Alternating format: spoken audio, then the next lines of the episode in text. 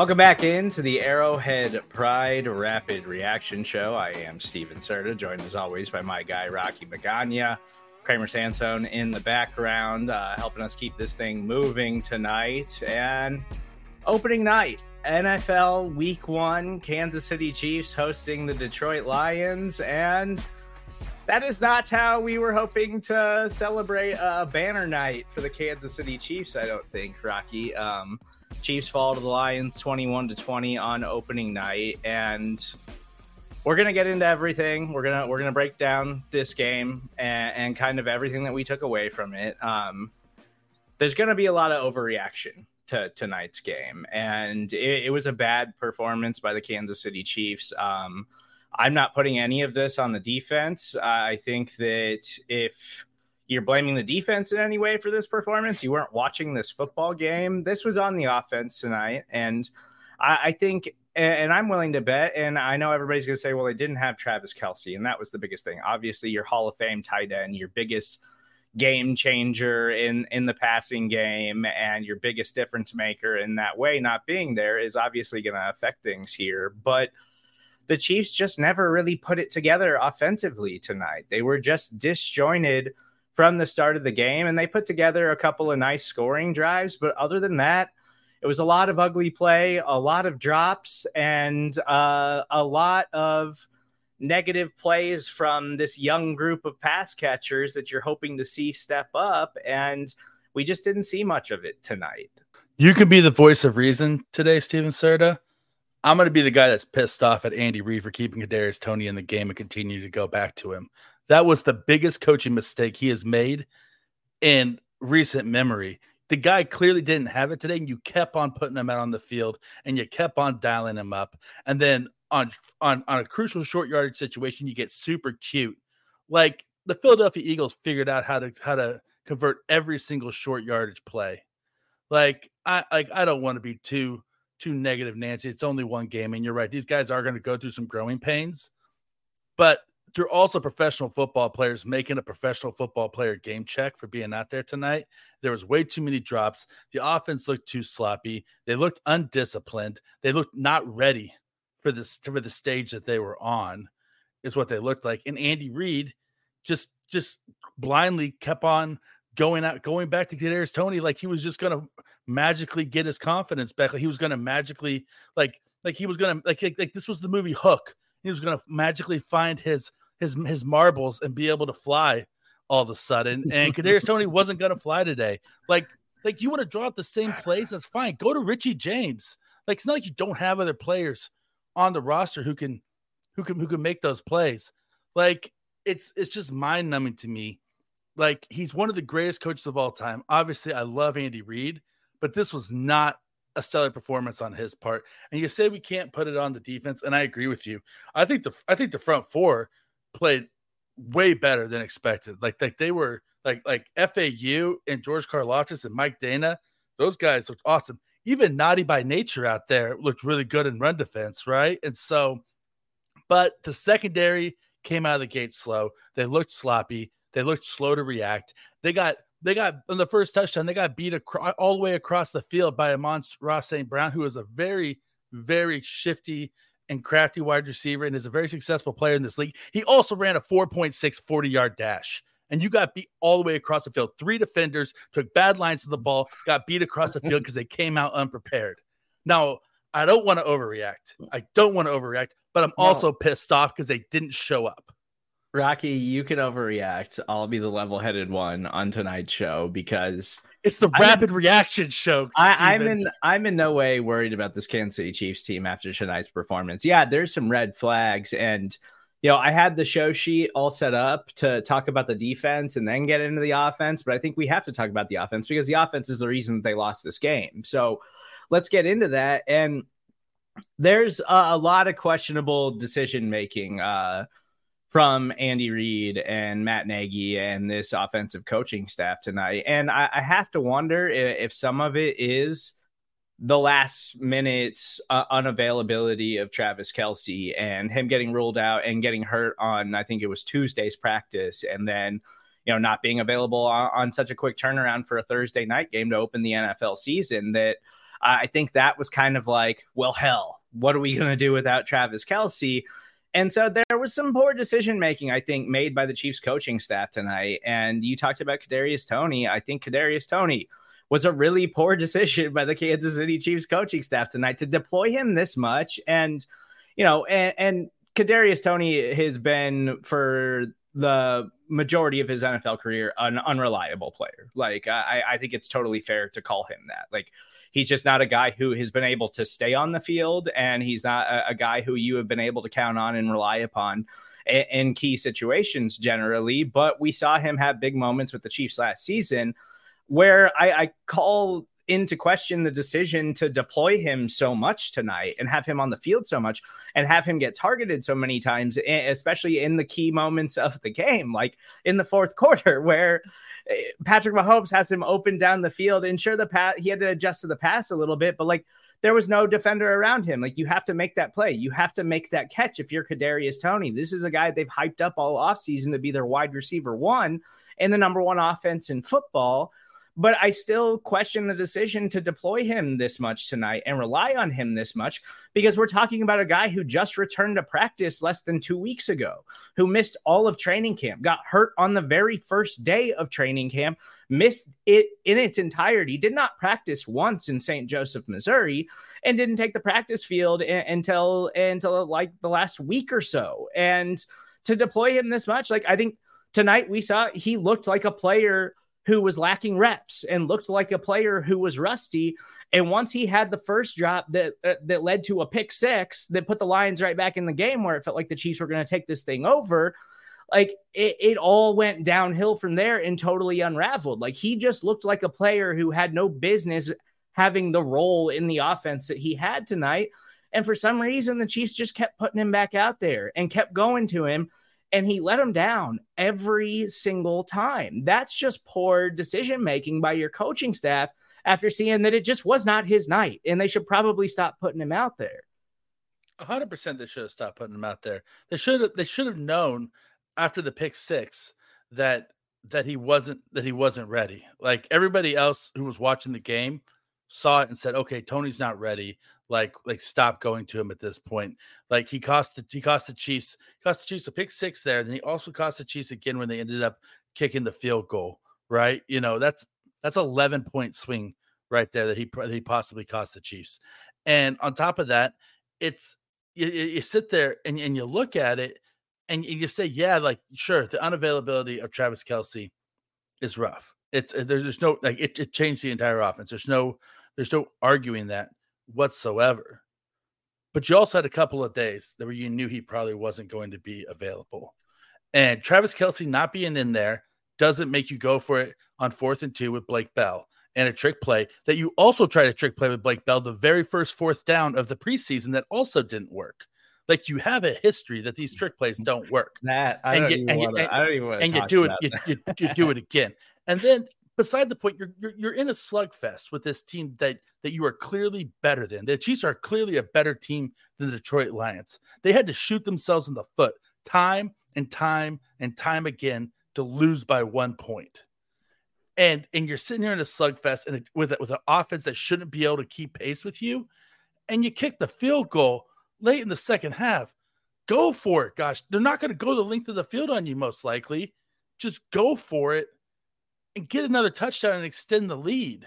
Like, like stop, like you're like you're being conservative when you should go for it, and then you're doing a stupid trick play. We should just be conservative and run it up the middle.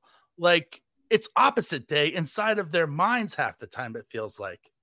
It's those short yardage trick plays have not worked for years now. And uh, it's pretty evident that Andy Reid, and I saw some people blaming Matt Nagy for that, like as if him coming back is all of a sudden the reason they're doing that is if they haven't been doing that for years and years, even when he wasn't here. Like that's just what they do in short yardage. Hasn't worked for years. They haven't changed a thing. And so I don't think they're going to change a, a, thing when it comes to that situation. And that's incredibly frustrating because if you're going to be so blatantly obvious in third and one situations, just hand the ball to Isaiah Pacheco and let him try to run down their throats and pick up a yard. If you're never going to do a quarterback sneak with Patrick Mahomes again, because he got hurt one time several years ago, then at least be blatantly obvious and just say the interior of our offensive line can manhandle people, and we're banking on them being able to get help our running back get one yard. Um, well, and, and here's the thing about that. You're fine with Mahomes scrambling for 17 yards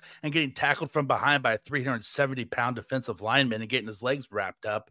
But you're afraid to let him go behind your own fat guys and try to pick up a yard because, like you said, a freak play multiple years ago. It's not like he doesn't do more dangerous things on every single play, you know? And so when you think about it, it's like, are are you putting two? Are you, are you handicapping yourself? Like, like the Chiefs are just handicapping themselves time and time and time again by doing this, you know, and and like and you think about it, like Kadarius Toney. We'll go back to Kadarius Toney for a second. Like he's a guy that's a known head case. Even after he scored the touchdown in the Super Bowl, you just you saw the videos of Patrick Mahomes and Andy Reid trying to calm him down on the sideline and being like, "Hey, all right, stay level, stay level." And he was like, "I'm good, I'm good, I'm good." That tells you that the guy's emotions vary wildly throughout the game. Yeah, it's it, it's very frustrating, and I, am willing to bet that Andy Reid, if you're and if you want to listen to us on the podcast page, we'll have all the post game press conferences available for you uh, immediately following the commercial break. But I'd be willing to bet that Andy Reid is going to take uh, a lot of responsibility for tonight's performance, and there's going to be a lot of overreaction to this Chiefs team and the wide receivers and the pass catchers. And like it was ugly tonight. And for all of the questions that we had about these wide receivers, I don't think we got a single one of them answered in week one of the NFL season. I'm going to have all the same questions next week when they take on the Jacksonville Jaguars. And that's frustrating because I think we we're really hoping to get some kind of answer on, on this thing in this rotation. But they made all seven of them active, all seven of them played, and none of them really impressed you all that much outside of Rashee Rice, who had a couple of nice moments early in the game, and we'll get to that. But it, it just it, it, kind of I go back to week one last year and the, the question marks that we had uh, about the offense and trading away Tyreek Hill and everything, but they had more veteran presence and they don't have that this year. They have young guys who are going to be developmental and who are going to take time to to figure things out. And yeah, you would have loved to seen something out of Skyy Moore tonight, but you didn't get there. And I'm still hopeful that we will see something at some point from him, and that we'll see something from these other young pass catchers. But this was always going to be uh, something that they had to overcome this season, and I think it's something that we probably I think undervalued or, or decided like it's just gonna they're gonna figure it out because it's Andy Reid and Patrick Mahomes.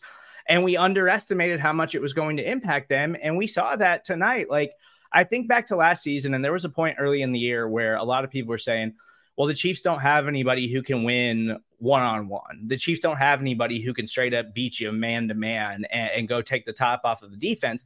And that didn't really matter because they were just efficient as hell and they had veteran players who were reliable and who would go do what they needed to do on the football field. You don't really have that this season. And I, I think the biggest issue that we saw too, outside of those two scoring drives, was Patrick Mahomes was holding on to the ball for a long time because these pass catchers were struggling to get open and they were struggling to separate and and, and try and try to make plays downfield. And that's going to be something that they have to work on. They have to get better at as the season goes on. Now, you know, maybe no one in this in this wide receiver corps is an elite weapon or develops into that. I'm not ready to say that. Like I'm still banking that these guys can develop and, and turn into better players. But it was ugly tonight, and I think poor decision making by Andy Reid and Matt Nagy in critical moments of the game, and trotting Kadarius Toney out there when he just simply did not have it tonight. All of that stuff affected everything, and I still have all the faith in the world in Patrick Mahomes and this offense, but it was just a really ugly performance and it's not it's not how you wanted to feel tonight after you hang a Super Bowl banner at Arrowhead Stadium. No, it's not how you wanted to feel at all. And let's not act like Toney was the only one dropping passes tonight. I mean, it was pretty much the entire receiving corps aside from MVS, which shocking. You got that on your bingo card. MVS is the one not dropping passes. Um, like even Rashee Rice, he had some really nice plays, but he dropped a pass you know. Um, and and the Lions defense, it looked like after Rashee Rice had that nice catch and run and he had that touchdown reception, anytime that he was on the field, they were keying on him. Yeah, you know, let's, anytime let's the Chiefs good. tried to let's run pull something, up the Rashee Rice highlights. Yeah, let's, let's, let's, let's, let's find a bright spot. second you know, they were keying on him because Rashee Rice is a weapon and he is a guy who's going to play a big a, a, big factor moving forward. And, and, it was nice to see him rebound right after a drop and go out and get the touchdown. Like like that that makes you feel good. But at the same time, like uh it just wasn't enough tonight. There wasn't enough players making plays. Like even guys who you would expect to make plays, like Jerick McKinnon, had a crucial third down drop. Right? You know, like yeah. would he have, would he have made it past the the sticks on that play? It would have been tough, but he would have had a chance and an opportunity to to, to break the tackle and get forward. But and, but he dropped it, right? And so well, and you know, if Travis Kelce's good and we to, good to go in week two, and he's fine, uh, I think we're we're talking about a totally different thing because I think uh, another another thing that we saw tonight was Mahomes just didn't have the safety valve that he's comfortable with in crucial moments of the game. This is the go-to guy, and I think we saw him try to compensate for that by spreading it all over the field. Just nobody was stepping up and making plays in the absence of the greatest tight end that we've maybe ever seen play football, and that's something that's hard to overcome. But they still easily could have won this game. They just made so many mistakes that they deserve to lose it. And uh, they should have won it. They should have won it, is the thing. Yeah. And offensively, they've got a long way to go. And, you know, th- this is something that I think we're going to spend a lot of time this season talking about is what are the Chiefs going to do after Travis Kelce? Because it, last season it was the Tyreek Hill conversation, and Travis Kelce is not a young man anymore. Like, he is a player that if you want my honest opinion, he should be uh, on veteran rest days throughout practice weeks from here on out, the rest of the season, because you can't have anything happen to that dude uh, again the rest of the year. But you need him there, and at, and when he's not there, it, it's just it's a lot of guys that haven't proven anything yet in the NFL and still have a long ways to go development development wise, and they don't have any answers. And I was hoping that we would learn a lot about, about these guys tonight. And I just don't feel like we learned anything about the offense. Next week, and, what I think is going to be a, a tougher matchup for them and a tougher test going against an AFC opponent and the Jacksonville Jaguars that I think are, are primed and ready to be a legitimate AFC contender. Like, it's not going to get easier for the Chiefs. They have a tough schedule again this year. And you got to see somebody step up and make plays, and they just didn't do it tonight. These guys have a long way to go, especially if Travis Kelce is going to be hampered in any way this season. Well, yeah, and I think like what you found out was you got guys who aren't the answer. Like, like, like, like Mahomes tried to go to Noah Gray as that safety valve, and Noah Gray is a fine player, but he's not the he's not the heir apparent to Travis Kelce. he's he's just not he's not the same level of athlete. He's not the same route runner. He doesn't get open. He's not as savvy. He doesn't find green grass like Travis Kelce does. His and and Mahomes early on was was looking to Gray almost like the Kelce replacement, and and Gray's fine, but he's a number two tight end. He's not.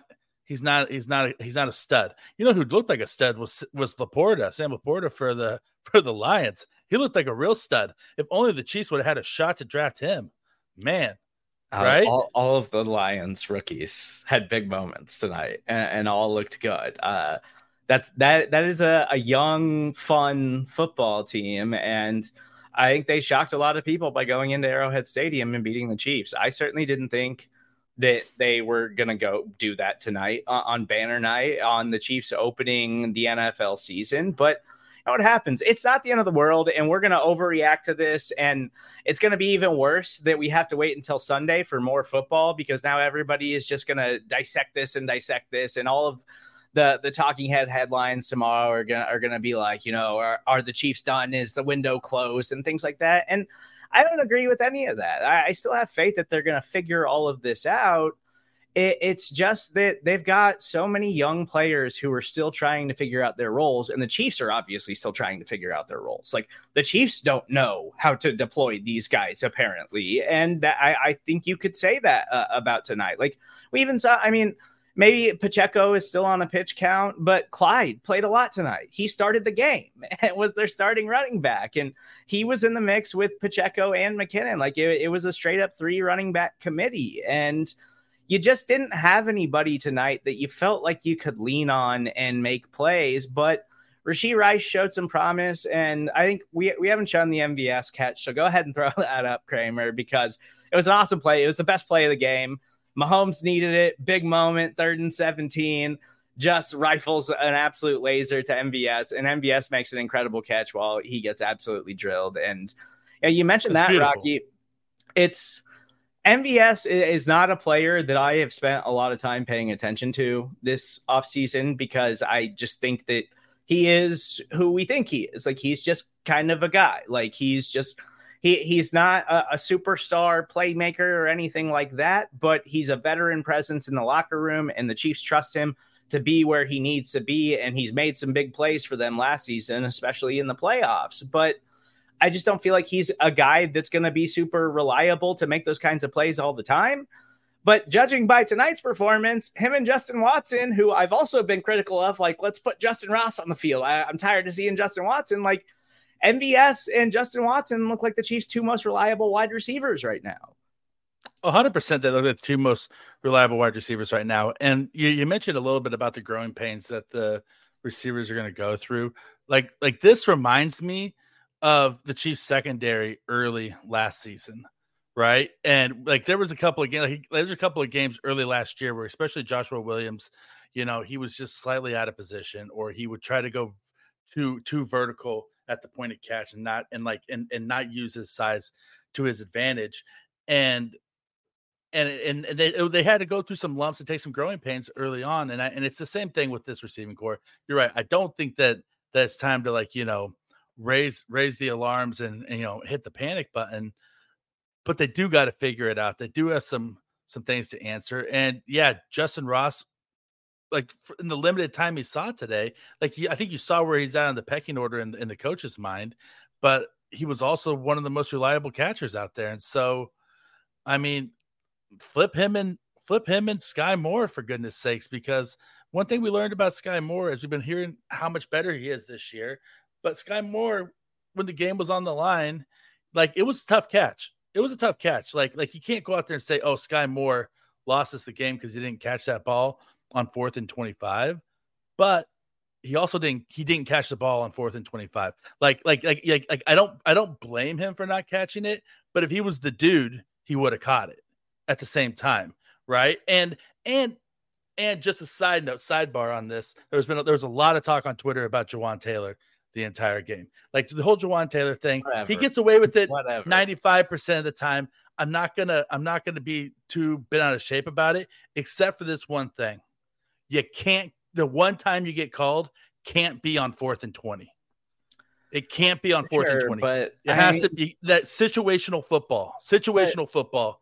You can't have it be at that point. But like the Jawaan Taylor stuff, if you follow John Shipley on Twitter, who he covers the Jacksonville Jaguars, he's been talking about this stuff with Jawaan Taylor for years mm-hmm. now. Like this isn't a new thing. People are just discovering it because yeah. he's a chief now. He's been doing it for years, and it doesn't. Duke Manyweather has a whole video on it. You know? Yeah, like this has been a thing for years. This is so if if you follow the NFL and you're an NFL sicko and follow like absolutely everything about football, this is something people have been well aware of about Jawaan Taylor for several years now. It is not a new development. And so, yeah, that's a critical moment where he gets called for that, but it's also fourth and 20. And so then it's like fourth and 25. It's like, so you're already in an unfavorable situation. And that's like the one time he gets called for it all game. Like, yeah, if it, if, if, if they actually start addressing it and start calling it all the time, then yeah, he's going to have to tweak that and, and adjust some stuff. But like, I don't have an issue with that. And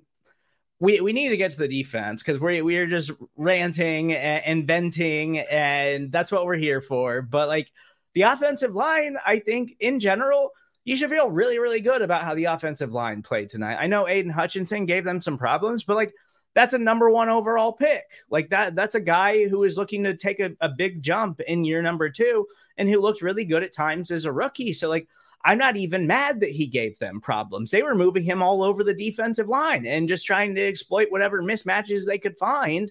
But other than that, their offensive line looked really good. Patrick Mahomes had a lot of time tonight. You should feel really, really good about the offensive line after week one. It was just that Mahomes is standing back there with all this time and they're holding up and looking great in protection. and nobody was getting open downfield. And, and, so Mahomes is is just and then running around trying to extend plays because he couldn't find anybody open. That's the problem. That's what we need to be focusing on, not Jawaan Taylor and where he lines up before they snap the football. We don't need to talk about that anymore. And it's insane. I, I can't wait for Sunday because people are just so starved for football that it was a thing tonight and it was a big topic. And oh, this is such a big advantage for the offensive line. Get out of here. This has been happening for years. Other offensive linemen have talked about it. Like, we don't need to spend any more time on that. But the Chiefs' offensive line looks great tonight. They gave Patrick Mahomes plenty of time. You should feel really, really good about that group. It's just going to come back to the biggest thing that we've had question marks about all offseason is the wide receiver room. Who's going to step up? Who's going to be that guy who winds up being the their next playmaker? And it's really disappointing that Skyy Moore didn't have an impact at all tonight. He was the only only member of the wide receiver room that didn't have a single catch tonight, despite being targeted a couple of times. And they were both tough balls to catch. Like I'll, I'll, give him that. But it, it is a bummer that you didn't see him contribute anything because they need somebody to work out. They need one of these guys to work out because right now we're we're at the very start of year number two. But as of right now, the Chiefs got more out of Mecole Hardman than they have gotten out of Skyy Moore by a long shot right now.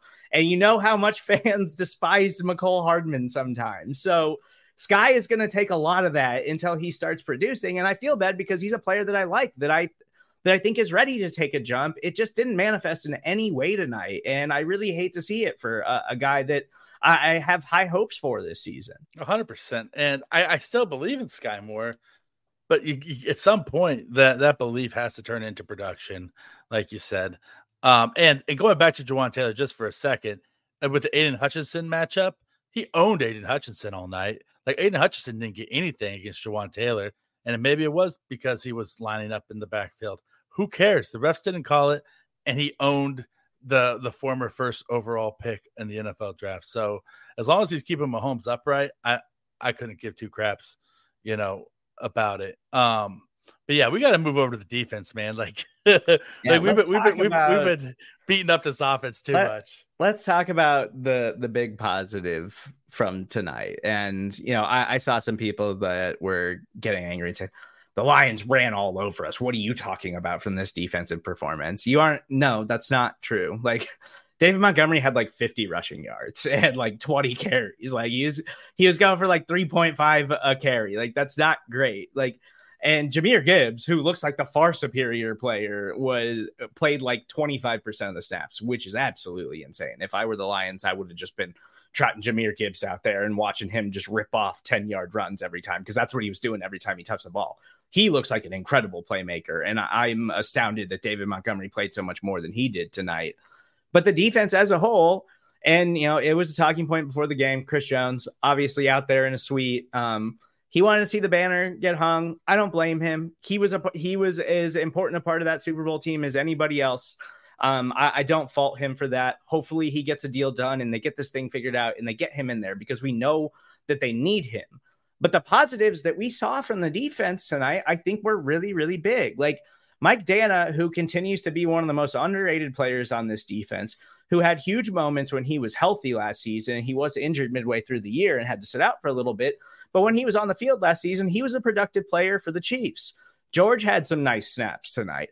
Felix had some really nice snaps tonight. And Felix, no Charles Omenihu for the first six weeks of the season. Felix and and, uh, and you know while they're trying to work out with Chris Jones, Felix is going to be heavy in that defensive end rotation. And so to see good reps from him this early, especially after he missed OTAs and rookie minicamp and all that stuff, really positive stuff for the Chiefs' first round pick. And the defensive line overall against one of the five best offensive lines in football, I thought played their asses off and, and looked pretty good. Like I was proud of the way the defense played tonight. Like they they held their own against a team that I think is going to have one of the best offenses in football. And so I, I think if you're criticizing the defense, it's just because you're angry at the offense and you're looking for something to yell about. I think I agree with you to a point. Um, on on the on the on the front four and the Mike Danna is it just me or did Mike Danna look like he slimmed down even a little bit more? And He looked even a little yeah, bit more athletic. He's in he a contract fast. here. He's trying. Yeah. He's get a big contract this offseason as like a, a, a mid tier, high end pass rusher. Yeah, he looked good. He he looked athletic. He looked fast. He looked agile. And and to that same point, George Karlaftis looked like he slimmed down and like was a little bit more cut, a little bit more more rocked up than he was last year coming in. And maybe that was working out with Tamba, Tamba Hali in the offseason. But but George Karlaftis really looked like he took a step forward and and really showed showed showed something, especially from you think about this time last year. I think we touched on this in the preseason. He was like a bull rush only guy, and he was kind of all over the place, and you know, jumping up, knocking down passes, in in in in Jared Goff's face. Um, you got you, you got FAU coming out in front of the hometown crowd. His very first pro game, he showed out. His his um his his swipe move inside pass rush that he did against Jared Goff when they were backed up against their own end zone to force Goff to rush the ball. That was beautiful. Like FAU looked really good today, especially when you consider it's his first professional game. Like, like awesome. And then Derek Nnadi, that's the best run defense Derek Nnadi has played in three years. Like tonight, quite possibly. Like, like Derek is a guy who we all liked a lot early on and he had a lot of promise. And then by the end of last year, he was an afterthought. And they brought him back for what a million dollars this year on a one year deal. And he's starting tonight. And he looked like a legitimate, legitimate nose tackle. And those guys know they have to step up in the absence of Chris Jones. And you know, I, I, don't think the Chiefs ever thought the Chris Jones stuff was going to go this far and, and, last this long and be this big of a distraction to the team overall throughout the offseason. But that's where we're at. I also know that they were aware that Charles Omenihu could get suspended by the NFL. Uh, when they signed him, they were probably hoping it wasn't going to be six games, but it is. And, and that's the situation that they're in right now. I think – you should be impressed overall, I, I think, with the Chiefs defense. Like, did they look like an elite unit or anything? No, but they played really hard and, and, they made plays and they slowed down an offense that I think is really, really good and really talented. And, you know, I, I think I was also pretty impressed with the secondary for the most part, at least Trent McDuffie, who, you know, forced a fumble, had some other impact plays, and, and looked really good for the most part. Chamarri Conner was getting a lot of reps out of nowhere. I was not expecting that. Like Chamarri Conner was heavily in the mix tonight. Um, and, and then, you know, L'Jarius Sneed, I, am willing to give him a pass. I thought Sneed had some nice moments considering Sneed hasn't practiced much and is dealing with the knee thing that's been lingering for a while now. Like, I'm willing to give him a pass uh, on his misses tonight because he still had impact plays and he still looked like that guy that we know they can really rely on in the secondary, who's going to be a sure tackler, who's going to be a blitzer, who can be a, a man up guy who's going to cover the big body wide receivers and stuff like that. Like he got burned on the Josh Reynolds play that led to the David Montgomery touchdown, but like that was a bad moment and a bad game and, and a bad performance overall for the Kansas City Chiefs. But other than that, like Sneed, who hasn't practiced very much and has been fighting through injury, looked pretty good tonight. Yeah, I, listen, I'll, I'll defend Sneed until I'm blue in the face. I love Sneed. He was rusty, but he didn't look good in coverage. You're right. He looked great blitzing the quarterback like he always does, but he looked he looked rusty in coverage, and he let Josh Reynolds. Josh Reynolds looked like an All Pro wide receiver. Josh Reynolds, who hasn't been able to stick with a single NFL team and has never lived up to any sort of possibility in his entire career. He's like he's he's he's a Zay Jones, right? And and he came out tonight and just looked like an all-world talent against our secondary. And I, I, I, I think that I put some of it on Spags, and and it's and maybe it's not fair to put it on Spags because because Jones was out, the Chiefs had to rely on the blitz tonight to create pressure a lot of the time, and so that was putting their their secondary in, in tough one-on-one matchups. But they were also giving a really slow receiving corps a lot of cushion, a lot of cushion, and the receivers were just running right underneath them the whole night. And and you got Jared Goff. Like you don't have Deshaun Watson back there. You don't have Aaron Rodgers. You don't have Patrick Mahomes, a guy guys who can play off script, run around, scramble, make things happen. Jared Goff is a pocket quarterback who goes through his progressions, wants to look read one side of the field and make a play. And jam him at the line of scrimmage. Just jam him at the line of scrimmage and force him to go to a second or third read. And I, I thought that they could have really helped themselves by doing some of that. And they just they just didn't seem willing to to blitz and jam at the same time because they were afraid of getting beaten over the top, which I guess is fair. But in those situations, you, you got to, if, if, with, with Jones out in that situation, you got to kind of live on the edge a, a little bit.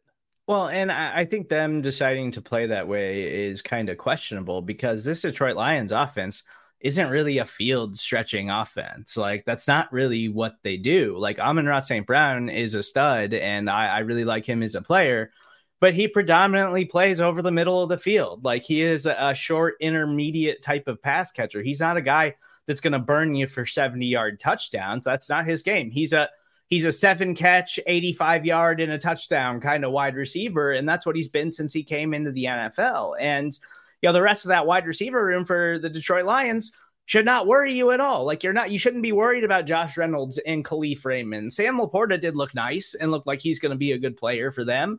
But like, I don't think the Lions even really quite did enough to where you should say like like I don't think they totally lived up to their offensive potential tonight. Um let like them the David Montgomery and Jahmyr Gibbs split is weird and you know and they kind of went away from Amon Ra in the second half. Like he just wasn't as focal point of the offense as he was in the first half. And you know, I I don't think that they were like overly impressive. And again, we're talking about a one point loss for the Kansas City Chiefs. Like it was right there for the Chiefs to win this game. And we've seen them win these games over and over and over again. So you just kind of expected Patrick Mahomes is going to put together, they're going to figure it all out. And it just never really happened tonight. But that's okay. Like that happens sometimes. We don't need to overreact to this thing. Like my, my general thoughts about this game are I feel a little bit better about the defense, um, you know, in, until this Chris Jones mess gets figured out because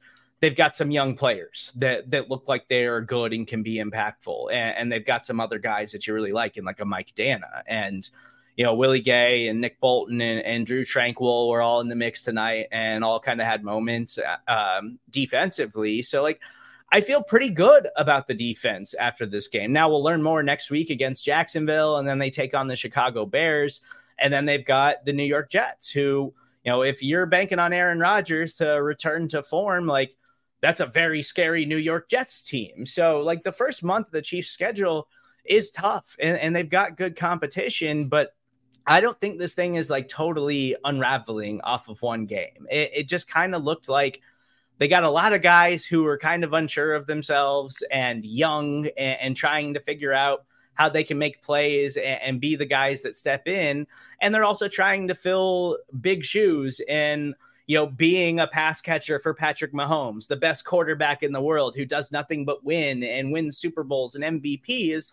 And they're trying to step in and, and, and make sure they don't let that guy down. And tonight they just kind of let him down. But I, am willing to bet that some of that was nerves and, and, some of that is just development. Like they just still have a long way to go and they've got a lot of stuff to learn at, at this level of football. And Travis Kelce is going to cover up a lot of mistakes when he returns. So I, am just not super stressed uh, about this game. And I'm not going to change my thoughts on that. Like, wasn't a great performance. You hate to see it in week one, but it is what it is.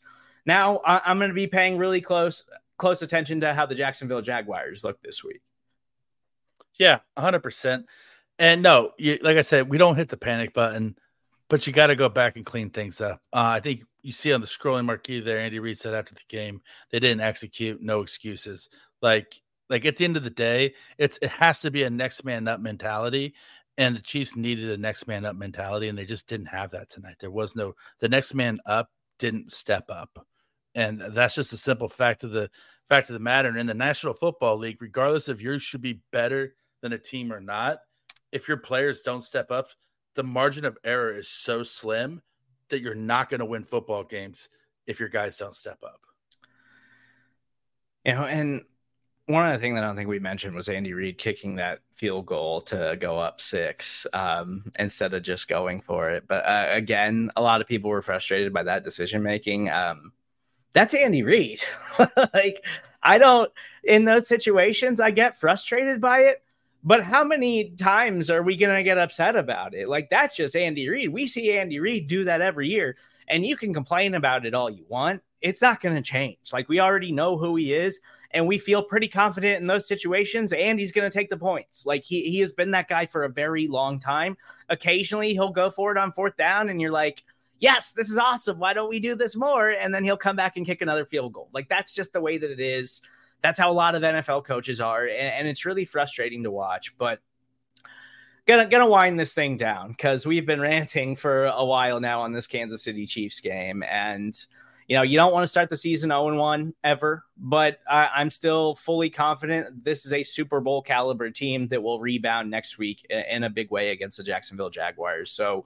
Not the greatest of performances, but also not the end of the world. We still have the best player in the world, still have the best coach I, I, think going right now in Andy Reid.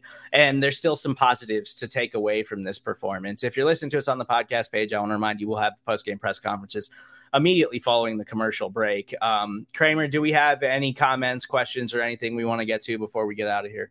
Chiefs coaching lost this game and wide receiver drops. The running backs didn't do anything. MVS balled out tonight. Yeah, I mean, that pretty much sums up everything. That's that's that's exactly what we watched. That's the I, that's I didn't look at the final rushing total, but I the last I looked, Patrick Mahomes was leading the team in rushing yards. I would have to imagine that that's the way that the game ended. So, well, yeah. they came out they came out with two handoffs to Clyde Edwards-Helaire, and I did not have that on my bingo card for the night. Yeah, as, and, as the way we would start. And, again, they uh the Chiefs decided like this is a three running back rotation uh tonight. That I think a lot yeah. of us didn't think Clyde was going to get the work that he did. Uh, but he's involved in this offense. Maybe it is a rep thing with Pacheco after the shoulder surgery and they're easing him back into it, but we'll see moving forward. Um, uh, next commenter, it's very rare that our offense would lose a game that our defense only allowed 14 points in. Yeah, I agree. Um, I, I still have all the faith that offensively they're going to figure this out and they're going to put up a lot of points. This is also the first time in Patrick Mahomes' career in a week one contest that he scored less than 33 points. Um, this game was an outlier, not the norm for the Kansas City Chiefs offensively. So it sucks, but uh, again, like this, this isn't this is a, a, rare poor performance by them on the offensive side of the ball. Uh, wow, Veach is so cheap with our wide receivers. We wanted DeAndre, OBJ, Juju, Mecole. Veach won't pay anybody. The Chiefs don't have any money right now, so I don't know who you think they were going to sign. they have well, no yeah. cap space. they have no money, and, and like, and they can free up cap space if Chris Jones continues to sit out. But right now, they have no money. There was nobody they were bringing in, and without a Chris Jones deal getting done, they were never in on DeAndre Hopkins. So we there, there's no point in complaining about that now. Well, and DeAndre Hopkins is on the wrong side of 30. OBJ has multiple Achilles injuries. Juju he got Smith hurt today in practice, by the way. Yep. Juju Smith Schuster's career might be over. They, they, they, and I quote, his knee is about to explode, is what their beat writer over at the Pats Pulpit wrote the other day. And nobody wanted Mecole in the first place. Like, like people, like, like every, like people were telling Veach to get rid of Mecole all year last year. You know, uh, people, like, like so many fans are mad about Mecole. So, of course, they were going to spend money on Mecole Hardman. You know, I mean, like, like, yeah. like, who were they going to get? Like, come on. Yeah. Um, and it's you know, and now Skyy Moore is just going to be the Mecole Hardman replacement uh, until he produces. Um, but last comment before we get out of here. All in all, it's one game. Need Jones, hundred percent Kelce. Kelsey, go Chiefs. Yeah, that's what we've been talking about for 43 minutes now. Um, this game was an outlier performance from the Kansas City Chiefs. Um, and it's going to get dissected over and over again because it was the first game of a long NFL season and everybody's got to wait till Sunday for more football. So it's going to be the biggest talking point, but that's what happens when you know you're the biggest NFL team in the world. When you're Super Bowl champions and you have the best player in the world on your team, you're going to get criticized when you underwhelm. And they underwhelmed tonight. Like that that happens, but we're taking it in stride, Rocky, and we're we're on to next week. Uh, I don't know about you. I'm happy that football is back. I would have liked to get a win tonight, but I'm also very happy to take some time off this weekend because we have been staying very busy here at Arrowhead Pride. So not not how we wanted to end week one, but uh, any final thoughts or comments before we get out of here, Rocky? You know, we talked a lot about the wide receivers and we talked about everybody being out. And we always talk about how Travis Kelce is the Chiefs wide receiver one. any team loses their their wide receiver one, the offense is going to struggle, right? You know, and so, like you said, it's one game.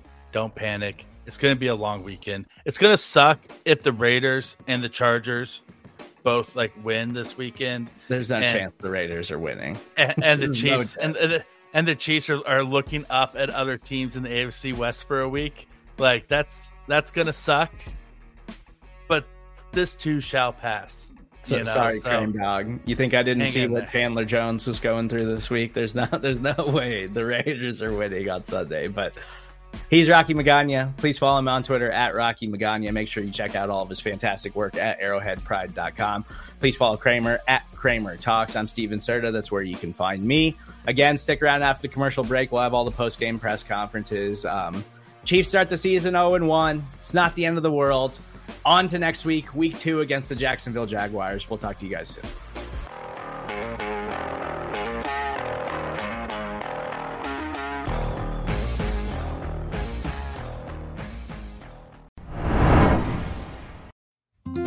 Support for this show comes from Sylvan Learning.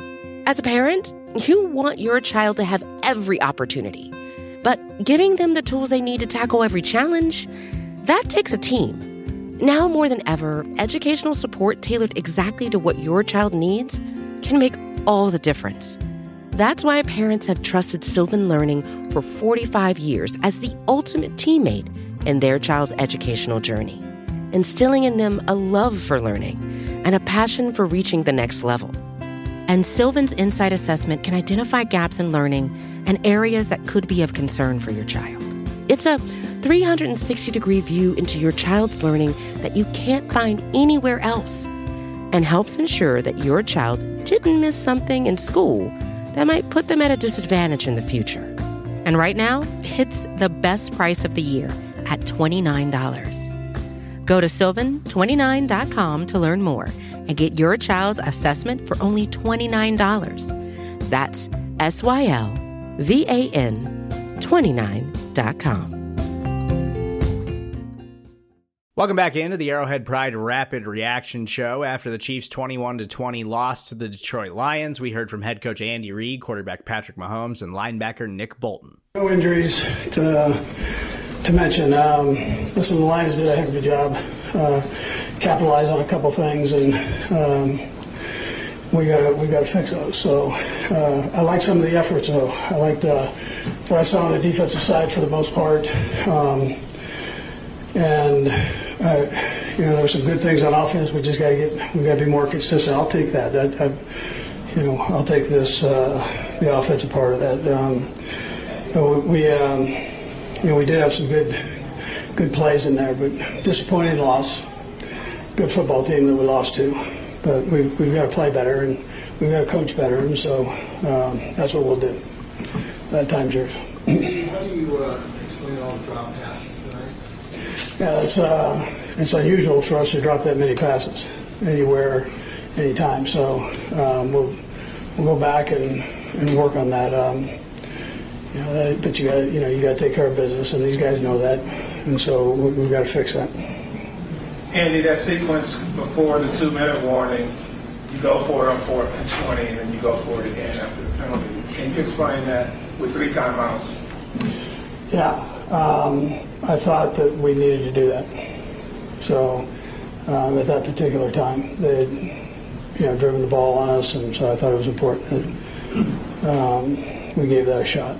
So oh, we still had some time on the clock. Yeah, there were a couple other fourth down decisions there. We kicked the field goal early in the fourth quarter, and then obviously that was the end of the round doesn't work. Yeah, we lost ground on both both of those, and so you know, we got to do a better job there. So I've got to I've got to take care of that. I mean, we work we worked like crazy on our short yardage, and for it to happen like that is not not good. Coach, how do you think your offensive line no, but we went backwards there, so I thought we were okay. Coach, how would you evaluate your offensive line based on what you saw from the sideline? Now, listen, there were some good things. Um, you know, I, I, thought we we did some. Uh, you know, we protected pretty well uh, throughout the day. Coach, how, how close? We, we, can always we can always do better there, though.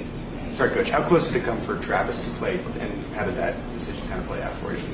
Yeah, just um, it just wasn't it wasn't feeling right. So I wasn't going to put him out there with that, and he was honest with me, and um, uh, you know we talked, and so it just not enough time there. How big a factor do you think that was in the offensive struggles you were doing? Yeah, and I wouldn't uh, no excuses at all. I mean, we we've got guys that can play.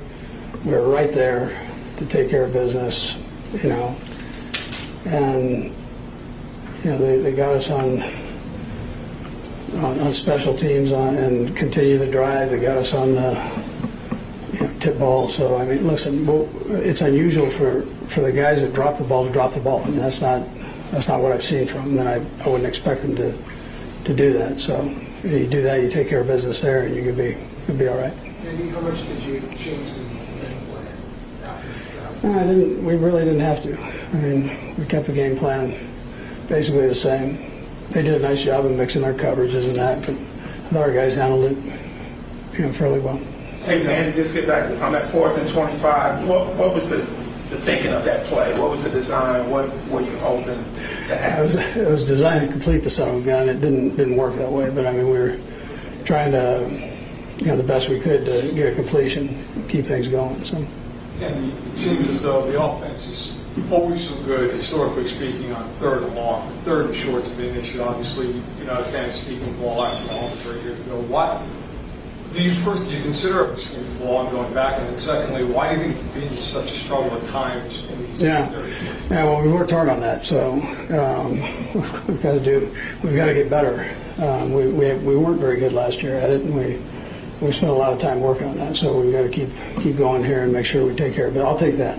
That's my my responsibility to get that taken care of. Andy, on those, you haven't gone back and looked at everything yet, but is it a lot of credit to them for being ready for some of the things that, that you were throwing at them on those short, short yardage plays, or did you maybe not execute the way you wanted to? Yeah, listen, I don't want to take anything away from them. We, we didn't handle it the right way, and um, I've got to make sure that you know I give them the right calls to handle it, and then we've got to make sure we do it. So. Couple more guys. You, uh, you, you were aware, obviously, of Dan Campbell's uh, tendency to take gambles, take punts. They led the league by a long measure, but he'd never done it inside his own 20.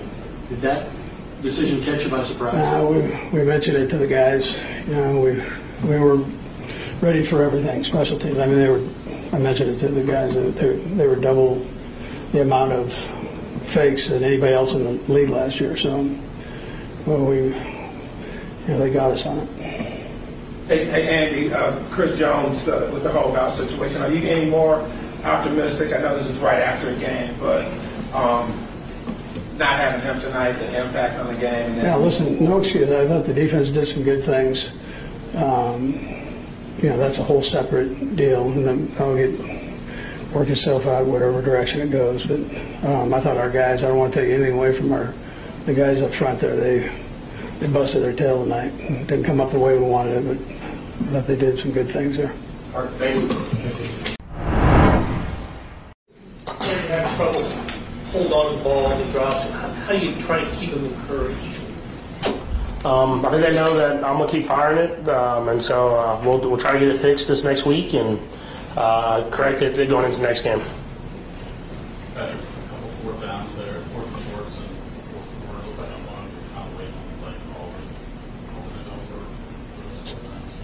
Yeah, yeah. I mean, I'm always hoping to go for it, um, but uh, the defense was playing good and we kicked the field goals, and I mean, it set us up to have a situation where we just needed a field goal at the end of the game. Uh, we just didn't convert on it. And you mentioned just how much time you guys have put into short yardage situations. Can you kind of elaborate on just how much this has had in season training? Yeah, I mean, we, we work on it. Uh, work on it uh, every year. We've obviously emphasized it this last year after not last after last year not um, uh, converting at the rate that we wanted to, but obviously we got to keep working on it because uh, we didn't convert in those situations today. No Travis Kelce. What kind of impact did that have on? Yeah, I mean, you're losing um, one of the best, I think the best tight end of all time. Um, but guys, other guys got to step up. I mean, it's going to have an impact on the game. But other guys got to step up, and they're going to have to step up in, in moments because I'm sure there'll be times he gets doubled. Um, and so, uh, just going to have to rely on these other guys that are that are young and talented to step up and make plays, and uh, I believe that they will. Patrick, what was the disconnect you thought think with Skyy? You, targeted him a couple times, just couldn't get anything going. Yeah, just just just miss. We didn't have that connection. Misconnections uh, here and there. Um, but uh, something you have to continue to work on. Uh, they, like I said, he's one of those guys that has a ton of talent um, that can make a lot of big plays happen. So we'll learn from it and uh, try to be better next time. Hey Patrick, how surprised were you to get the call that you guys were going to go for it on, on fourth and twenty? Um, I mean, it's a situation where um, you you're going to have to get a stop regardless, three and out. Um, Coach Reid uh, put, decided to put the ball in my hands, and uh, we, were, we were close to getting it. Um, obviously, it didn't work out, but uh, you're going to get the three and out regardless either way, um, and it just didn't happen for us there. After Justin Reid used the term in the locker room, reality check, did you have some sense of that from this game, or what's your biggest takeaway?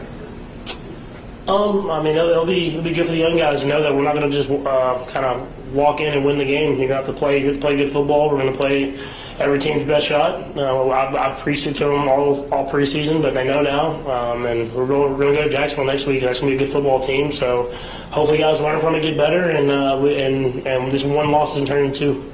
Hey Patrick, I know it's just one game, but how embarrassing is this given the fact that you guys unfurled the Super Bowl banner, national TV, starting new season, and, and for it to end up like this? It, it's embarrassing for me to lose any time. Um, it, uh, like I said after the ring ceremony, I, I moved on to the next season. Obviously, it's cool for the fans to be able to see the banner and drop it at Arrowhead Stadium. Um, but it, this is a whole new year, and I think uh, I know that, and, um, and we're gonna we're trying to win another Super Bowl, and this is obviously not the way we wanted to start. And so anytime I lose, I'm embarrassed, um, and so I'm gonna try to get better so I don't lose more as the season goes on. Patrick, was there a particular point not to watch the Super Bowl presentation out there because of what you just said? I, I didn't watch it. I think I was in the locker room, so it wasn't. I don't even know if I looked at the banner. So, like I said, I've moved on. It's a new season. Um, my goal wasn't to just win a Super Bowl and be done. Like, I'm trying to continue to do it every single year, and I think we got the team, but obviously we have a lot of places we can get better. How much did it, it bother Pat, uh, Trav that he just couldn't, couldn't play tonight? I mean, y'all know Trav. He's kind of like he's exactly like me. Like I want to play. I want to be out there with the guys. Um, he works extremely hard to be out there, and kind of a free deal that he didn't wasn't able to make it. Um, so hopefully we will try to rehab him these extra days and, and get him going. Uh, hopefully ne- for next week. Couple more guys. Jacksonville. Um, I mean, I'm not going to put anything past Trav. I mean, he was trying to play today. It just literally couldn't. Now I don't know if it was his decision. It was kind of the the guys above him knowing it's going to be a long season. Um, but uh, yeah, I mean, he's going to try. He'll do whatever he can to be out there, and uh, hopefully he can clear all those doctors' tests and then get out there on the football field. Hey what, what do you say to Kadarius Toney after the game where it could have swung a, a different way? Yeah, I mean, I've, I've trusted in, in KT. Um, he, he missed a lot of training camp. Um, obviously, he wanted to play and, and fought rehab hard so he could play. Um, and, and stuff's not always going to go your way. Obviously, um, he would have wanted to catch a few of those in the game, but I've trusted he's going to be that guy that I go to in those crucial moments, and he's going to make the catch and, and, and, and win us some seasons like he did last year. So we're going to continue to work him in, get him more and more reps, um, and I'm sure that, that those drops will kind of disappear. You were winner, last one winner. What's the message that needs to come out of that locker room? Got to be better. All right, Thank you. Defense gives up 14 points. Um, you know, I mean, there are a lot of questions coming in. How you're going to, you know, be able to account for Chris Jones not being there. On balance, you're pretty happy with the way you guys played against an offense that was top 10 in the NFL last year. Uh, we lost a football game. Um, so I think it's kind of we measure yourself out, especially in this league. Uh, games are won in inches in a couple situations throughout the stretch, and uh, we just didn't execute good enough. Um, you could kind of say gave up 14 points, um, good start and all that, but ultimately we lost a football game. Uh, goals come out here one one and zero uh, this week. No, it didn't happen. So uh, back to the drawing board. Uh, the guys be better. Uh, be ready to go uh, for Jacksonville. What was Andy's message in the locker room after the game? Yeah, man, uh, we kind of hop from discipline uh, throughout. Uh, we kind of pride ourselves on system of football, uh, things we do out throughout the week, and uh, kind of get us ready. And um, uh, for some point uh, throughout the game, uh, both sides of the ball, special teams, just didn't execute. Um, so it just comes down uh, uh, to guys being locked in in those situations and just finding a way to get out the field um, on defense for sure. Yeah, you got that uh, stop on fourth and 2 Mhm. Or did, did you sort of picture this is familiar territory and that Guys converted into a victory. Did it have that feel to it? Yeah, man. Uh, again, our offense, man, has given us uh, reason to believe, man, they're the best in the league in what they do. Uh, so regardless of how the game goes, um, they get any chance to football, they got a chance to score. Um, so we had 100% faith that we can get a stop, finally get our offense back the ball, even in the last two minutes. Um, uh, we had an opportunity to get the offense back the ball, we just couldn't do it. Um, so uh, they're going to score the football. Uh, we're going to have no, uh, uh, a lot of faith that those guys are going to come back next week hungry. Uh, going to figure out what they have to do on that side of the ball, and it was up to us on our side of the ball to kind of uh, maintain what we did this week, and also just find ways to get better. Uh, tackling is going to be at the top of the board. Justin in the locker room made a point of saying that this game is sort of a reality check. Did, Yeah. Did you have- does that have that feel to it for you too? Yeah, uh, again, uh, all the all the pregame festivities and uh, uh, in here, uh, Super Bowl, one Super Bowl, all that type of stuff. Uh, reality check is uh, that's last year. Uh, this is this year. Uh, we got 17 opportunities to put our best foot forward. Uh, we lost one of those today. Uh, we got 16 more. Nick, the line in front of you looked pretty disruptive, particularly with Danna and Felix. Just Yeah.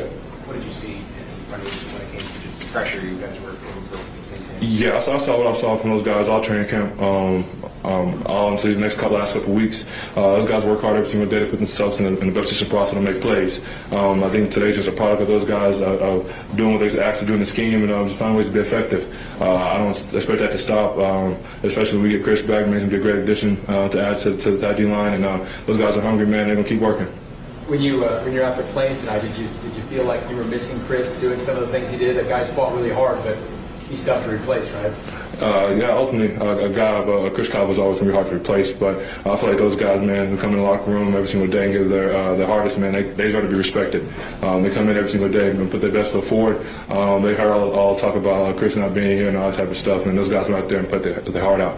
Um, and so that's all you can ask for. Um, and then, again, those guys are just as talented, man. Uh, they come in every single day, I try to be better, uh, do, uh, dominate the scheme, dominate the one-on-ones, and um, find a way to get pressure.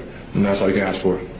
What was the biggest challenge that, that they had with the run game? I mean, Gibbs was out there a little bit, Hmm. changed the pace. What were, what were the biggest problems or hurdles for you guys? Yeah, I think our biggest problem is tackling. Uh, leaky yards, uh, yards with the contact. Um, kind of fine, but I don't see them on here. Uh, but I understand that uh, they have a couple of gains that kind of two yard gains still made it kind of got to four or five yards after contact and getting favorable second downs. And we knew going into the week that we got them third and shorts, man. That's like second and short for those guys, and they're going to go for it, uh, aggressive mindset. So we just got to find a way to get, get in second and longs, third and longs, give our D line a chance to go rush the passer and uh, secondary cover. Yes, thanks, man. Yep, thank you.